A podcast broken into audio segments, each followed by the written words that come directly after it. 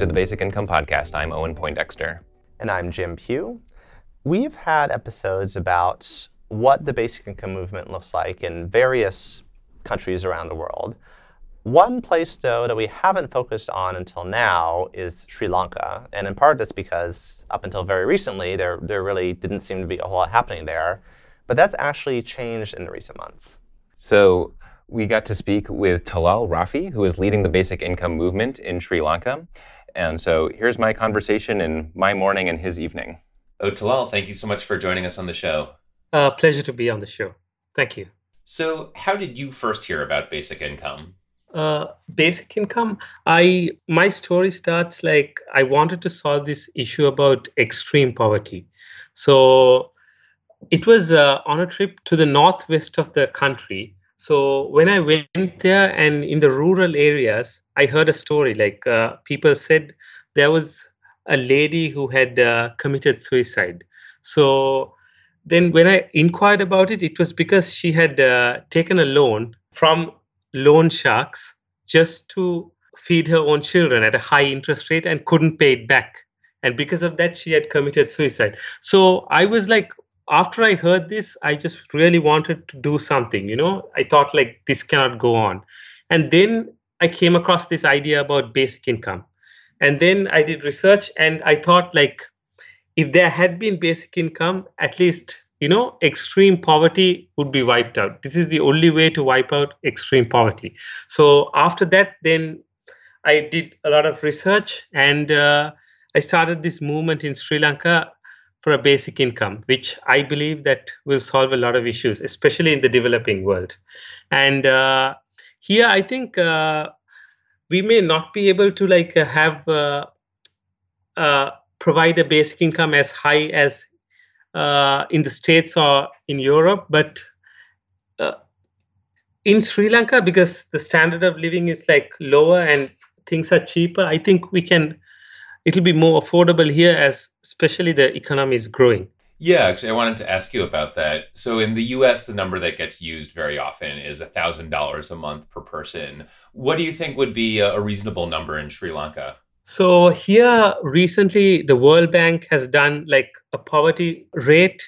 They have said, uh, you know, roughly around uh, two to three dollars a day. So, I think like here to get by especially in the rural areas, I would say roughly around uh, 60 to 70 dollars might be for a month. I mean, that's the rate we can uh, look at, especially at the rate the economy is growing, because uh, per capita here in Sri Lanka is four thousand dollars. I mean, compared to the U.S. where it's over sixty thousand dollars. So, I mean, uh, that should be at least a beginning to get rid of uh, extreme poverty. But as like unlike the western world which is already developed we are growing at a much uh, faster rate especially like 7 to 8 percent. Like uh, you know other developing countries like vietnam have double digit growth like china had for the last uh, two decades but now it's slowed down. But i think like uh, as our economies grow so will the basic income as well. So i mean it might start at a very low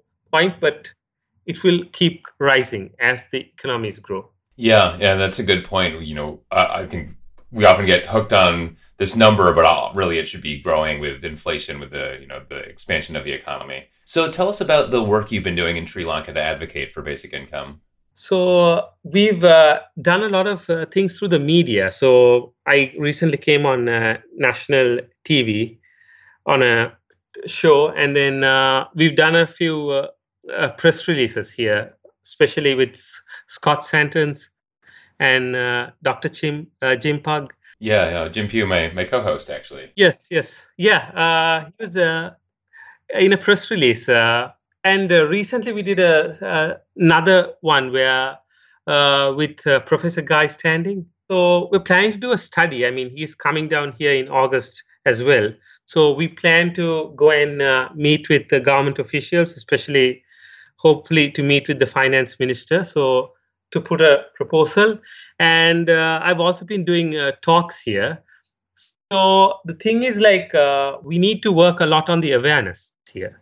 So I mean, it's like uh, even in the U.S. I mean, it's still a thing about awareness. Uh, so I mean, in here, so there's a lot to be so people have to know like what it is and how it can help so that would be the main point. And uh, what i feel is like uh, we have a presidential elections coming in november. So if we can somehow get a bit of awareness maybe like get a few comments on the campaign trail that would be a great deal. But uh, 2019 would uh, to be realistic it would be too early. I would be like more working around 2030 for the idea to uh, awareness might come might take a few years but maybe to go to a presidential elections in this country maybe like it'll give another five to ten years. So what's the reaction been like to to when you bring up this idea to people there?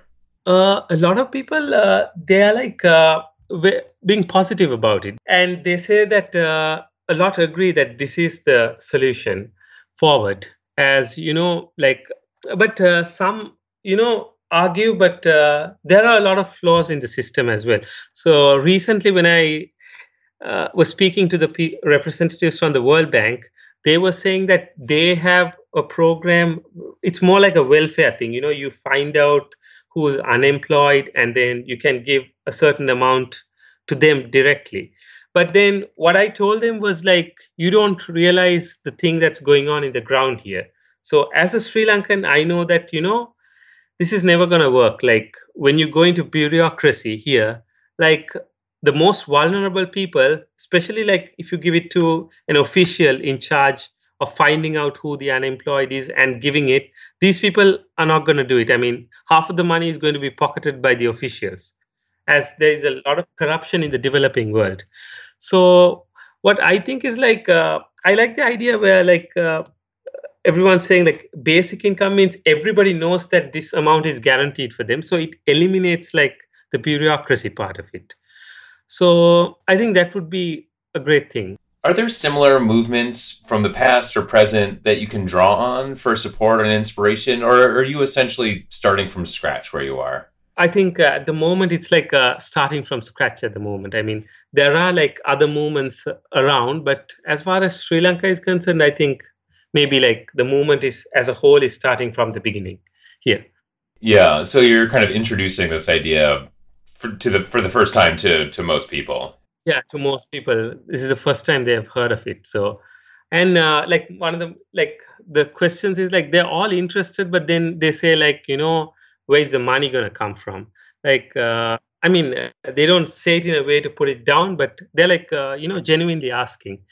So i mean recently uh, in a show I was asked, but uh, what I feel is that uh, Sri Lanka, for example, we our budget when you see like education and health put together comes to a certain amount, but the debt repayments for all the loans is five times that of education and health put together. So so there's a lot of debt repayments going on. So I mean, if we can get rid of the debt I think we can easily provide a basic income for a lot of people. So what I say is what my idea is like um, as a developing country, like if we don't uh, get into more debt and we grow our economy, the proportion of the debt to the GDP is going to reduce over time. So in that way, I think we can make a lot of progress. So once the debt, I mean, if the debt level repayments itself is like so many times that of uh, health and education put together, that's a lot of money. I mean, in Sri Lanka, we have universal health care for everyone. So that's a huge budget and free education, even for the universities here. For example, in uh, Sri Lanka, it's like universities are free for students. Not only that, like even the food there is free. So, I mean, it's a huge budget, but then debt is like five times that. So, what my theory is that if we can eliminate the debt, we can easily provide a basic income for people here. Yeah. Wow. That's very interesting to get that perspective. You know, in the U.S., you know, it's we, have a huge debt as well, but we don't think about it very much. We think more about you know where where is the next money going to come from. So here, you know, there poverty is a, a central motivation for basic income, but we also talk about things like automation and the changing workforce. Are those sorts of concerns present there as well, or, or would you say poverty is the dominant motivator?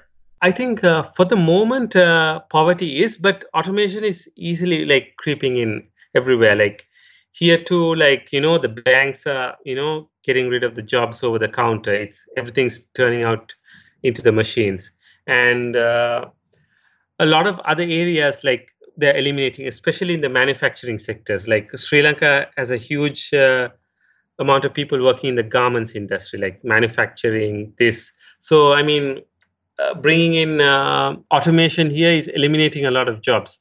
And uh, people say that uh, you know these uh, people could find a job elsewhere but most of the people are like you know you can't like really it takes a huge amount of uh, money to invest in them to make them capable of doing anything else so especially like for example one of the biggest uh, industries like uh, sectors which have self-employed people is like the tuk industry like the three wheelers like like a taxi service here so that has like uh, 1 million uh, running in Sri Lanka. So that's like 1 million uh, families. And not only that, like uh, these people like provide a lot of services and uh, through their income, people surrounding them get benefits. So it was like a, recent article by Scott Santens. Uh, he wrote about the truck industry in the US, where there are like 4 million truckers. And once automation comes, especially like uh, Elon Musk is working on the automation of trucks. So once that comes in, like it will not only be like 4 million of these truckers who are going to lose the jobs, but like where they drive, like for example, from uh, Los Angeles to another city. So on the way, they stop at, uh, at restaurants, and then that's another uh, thing that provides for the local economy. So the owner of the restaurant's revenue is going to go down and then he's going to go and buy in a supermarket so it's going to be like a huge effect and uh, most of these people like truckers like uh, you know once they're like 40 50 years old they're not like uh, it's not easy to train them to get a job at like uh, in the it sector or ai sector. Yeah. Yeah so um, what's next for your advocacy work and how can people help out? Uh, so our next thing is uh, we want to create more awareness like uh, create a bigger following and uh, hopefully like show especially like uh, in an election year we want to show the uh, politicians from the two main uh, parties that uh, you know there is a sort of uh, liking for this in our country. Like for example in a recent poll in the us it found that 48% of americans would support a basic income. So we still haven't done a study here. So i'm working on creating enough awareness and maybe after a study we can find out like how many people how much of the population is like very supportive of it. And then we can find a huge segment who would be supportive. I mean it'll uh, easily will easily be able to influence the politicians i mean in election years like they also want to have manifestos which the people like so i mean in in india there's a lot of progress i mean india is a much bigger economy but then Sri Lanka, the GDP per capita is like double that of India. So, I mean, Sri Lankan earns twice the amount earned by an Indian. But still, uh, in India, both the major parties are talking about basic income. I mean, it was by the BJP and uh, by the Congress party. So, they have put it in their manifestos uh, that uh, they will be providing basic income. I mean, not for the whole country, but for the farming community. So, I mean, that's a huge step forward. Like, if a large neighbor in the north is uh, going to start on it, it will give a huge boost for us. And it will also be easier to have a study because uh, India is like uh, similar. So whatever study is done and how successfully it's going to be like after the election in uh, April, I mean next month. So India will start rolling out this basic income, and then we can uh, get a lot of data from the how it is working, and that will be more useful for us here to make a case in this country. Uh huh. Great. Yeah. And well, those are the questions I had for you. Is there anything else you'd like to add? We're looking at more like international support for us, like the more attention we get, or uh, even funds, we can do like more studies. And uh, even uh, what I'm working on is like uh, trying to get a pilot program going on, like uh, in Angola, in Kenya.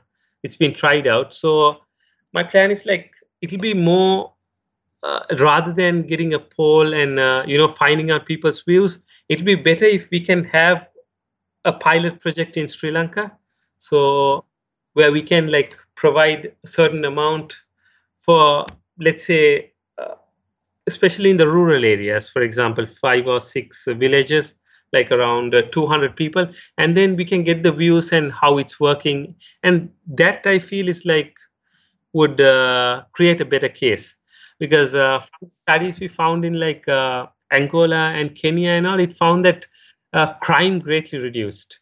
And uh, not only that, like in a village in Angola, it found that the non-basic income of the village increased by 29%.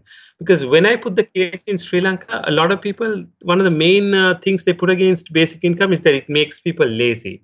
So this is a proof that in the village in Angola, when it was uh, basic income was provided, like uh, the non-basic income uh, rose up by 29%. And uh, this is another case, for example, like uh, I'm an on, other than advocating for basic income, I'm an entrepreneur here. So I've started a, uh, with my partners a couple of ventures. One is a, a co-working business, and the other is like into organic foods. So my other argument uh, for basic income is like uh, other than the poverty or the automation is like it helps entrepreneurs it helps grow businesses uh, for example like uh, right now when we see about uh, startups and entrepreneurship it's mostly like the rich kids. Because they can afford to take the risk. Yes. And they are, they have the ability to take the risk. I mean someone from a poor background i mean he will he'll be smarter than a zuckerberg or a bill gates or anyone. But you know he cannot invest the same uh, time or energy because he has to look after his family. He has to start earning to put food on the table so i mean this is why even in the us if you see most of the startups like zuckerberg these are all like harvard and stanford dropouts and people who go there like you know the rich kids have the time to play around with entrepreneurship so if you give a basic income what i feel is like the rest the 99% of the uh, kids will also have an opportunity, an equal playing ground to become entrepreneurs. And who knows? I mean, they can have much better ideas. And uh, yeah, so we are we are missing a lot of Zuckerbergs and Elon Musk's. Uh, so basic income can help them a lot. That was Owen speaking with Talal Rafi on basic income in Sri Lanka. So one thing that stood out to me in that conversation is, and, and we've talked about in the past, the importance of not having basic income just be a fixed floor over time, but rather to peg it either to inflation or cost of living or maybe even GDP so that it is rising with a growing economy. But I think that it's it becomes even more clear how important that is in the context of a developing country because when you have potentially double digit growth year after year in your economy, the idea of setting a fixed amount it clearly is highly problematic because five years down the road, people are getting a tiny, tiny fraction of, of what they were getting before. And so this to me really emphasized why it is important to, have that shifting amount over time.